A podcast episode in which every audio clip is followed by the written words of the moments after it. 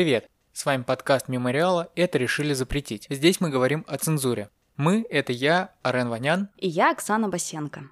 Прошлую пятницу 18 стран, среди которых Великобритания, Германия и США, подписали заявление о свободе прессы в России. Страны высказали озабоченность по поводу признания иноагентами российских журналистов и разные СМИ и назвали это подавлением независимых голосов. Да, и стоит отметить, что на сегодняшний день, это на 1 ноября, в списке Минюста 88 организаций физических лиц.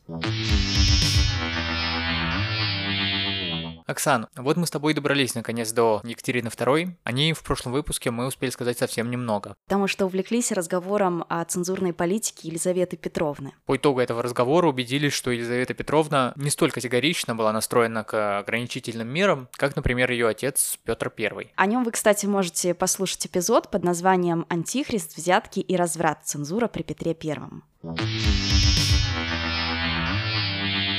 А что конкретно поменялось при Екатерине II? С именем Екатерины II связано достаточно цензурных преобразований. Ее правление отметилась такими запретами.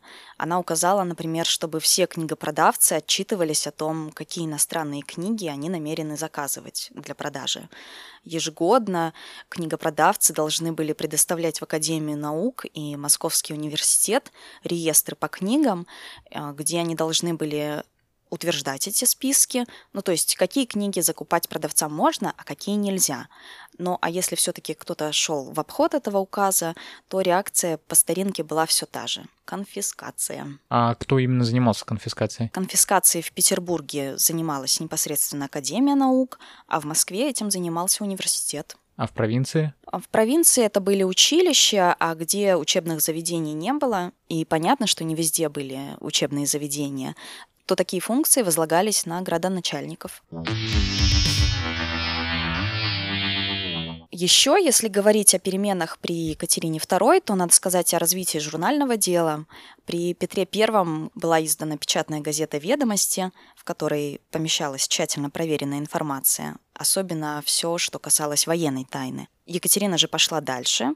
Она решила, что необходимы журналы, которые будут позволять ей управлять общественным мнением. А императрица в 1769 году стала издавать журнал «Всякая всячина». И, Арен, посуди сам, какого толка был этот журнал, если в нем писалось такое. Тоже зачитаю. Всякий честный согражданин признаться должен, что, может быть, никогда, нигде, какое бы то ни было правление, не имело более попечения о своих подданных, как ныне царствующая над нами монархиня имеет о нас, в чем ей, сколько нам известно и из самых опытов доказывается, стараются подражать и главные правительства вообще.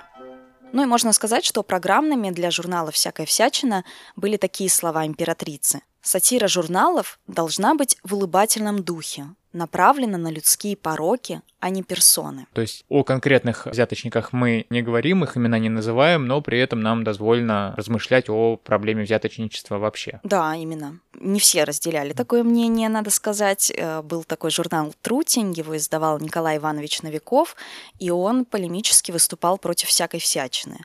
И первый номер этого журнала, журнала «Трутень», вышел с достаточно смелым подзаголовком «Они работают, а вы их труд едите». Новиков, кстати, в это время вообще развернул большую просветительскую деятельность.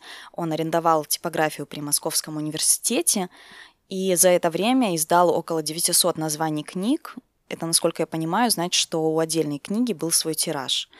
Он издавал многочисленное количество журналов, и при нем как пример такой показательный, вырос тираж газеты «Московские ведомости», как утверждают исследователи, с 600 аж до 4000. Представь, какой масштаб. Но при этом, как ты говоришь, он полемизировал с правительством и оставался невредим. Это было бы замечательно, но Новиков не нравился Екатерине II, он ей не нравился еще, когда спорил с ней со страниц журнала «Трутень», а тут еще и его широкая просветительская деятельность, которая заставляет горячие умы мыслить критически. Он был арестован, и книги его тоже пострадали, они тоже были арестованы и даже сожжены.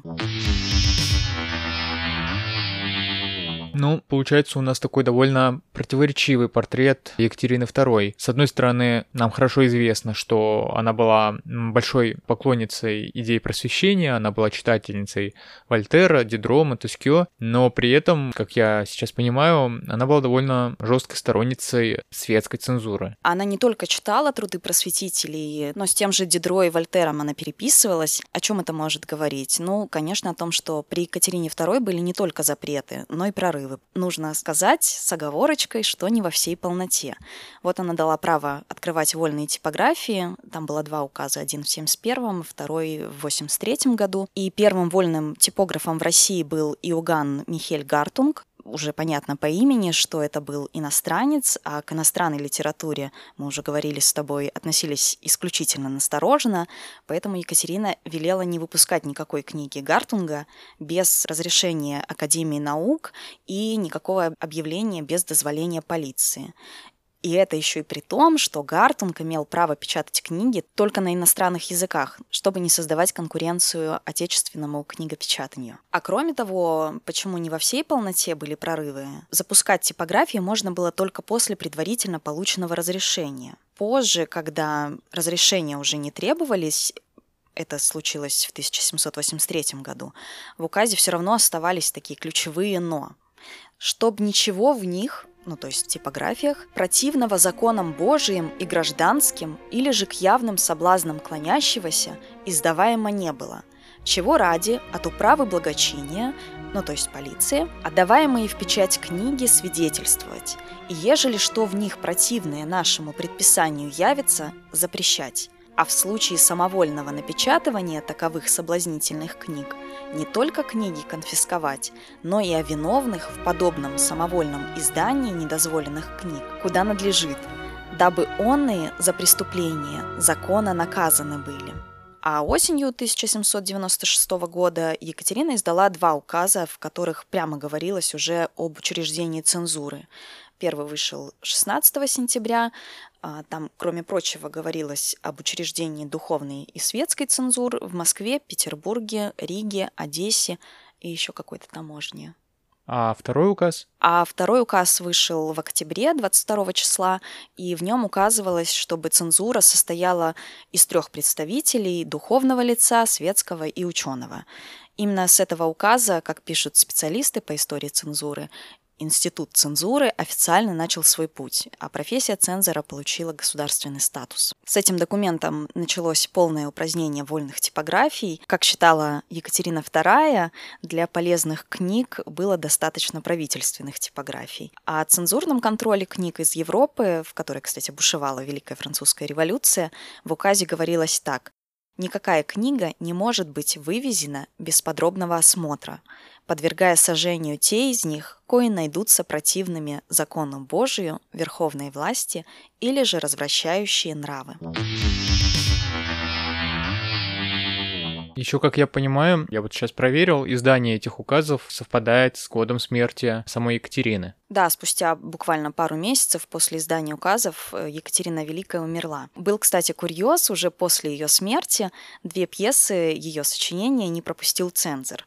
А, это было в Симбирском театре. Вероятно, это произошло, потому что цензор не знал, кто автор этих пьес. Это были пьесы госпожа Овесникова с семьей и именины госпожи Ворчалкиной.